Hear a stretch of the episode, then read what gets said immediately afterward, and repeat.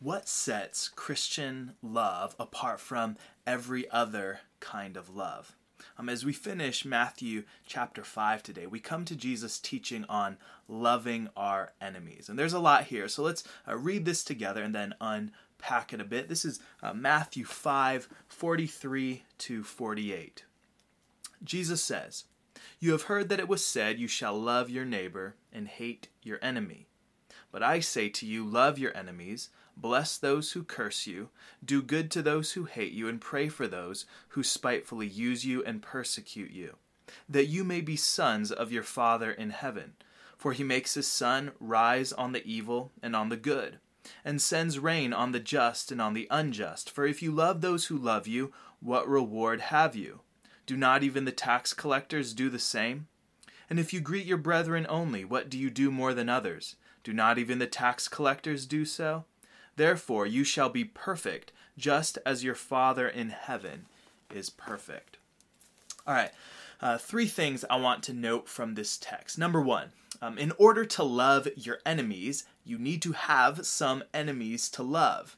If you are a Christian and have never been cursed, hated on, uh, spitefully used, or persecuted, it is possible that you are one of those people Jesus described earlier in this sermon who has lost his saltiness and is hiding his light under a bushel.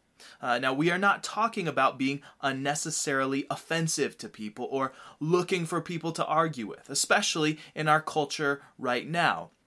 All you have to do is confess that God created the world and we didn't arrive here by evolution, or that God created male and female and there's only two genders. Uh, the most basic Christian confession that Jesus is Lord is going to upset people who want to deny Christ's authority and lordship. Uh, we believe abortion is wrong because Jesus is Lord of our bodies. We believe same sex marriage is wrong because Jesus is the Lord of marriage. Jesus' lordship is total, and if you confess this and live in submission to it, it won't be long before you make enemies. So that's point number one. You can't love your enemies if you don't have any. Point number two. Uh, the reason Jesus gives for why we are to love our enemies is that uh, this is what God does for his enemies. God gives rain and sunshine to men who hate him. God gives men the very breath they then use to curse him. God is like a father to a bunch of ungrateful and evil children, and although he could justly destroy us all, he is patient. He is slow to anger, and that kindness, it says in Romans 2, is meant to lead us to repentance. Uh, so Christians are to be likewise kind and patient and loving to our enemies because this is how God has treated us.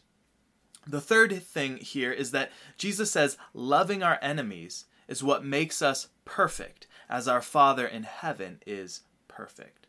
And now, the word perfect in Scripture does not always mean sinless. It is often used to communicate the idea of completion or wholeness or maturity.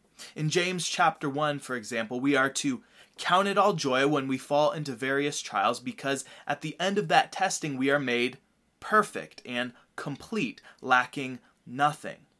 So, love is God's very nature, and we become like God when we love like God.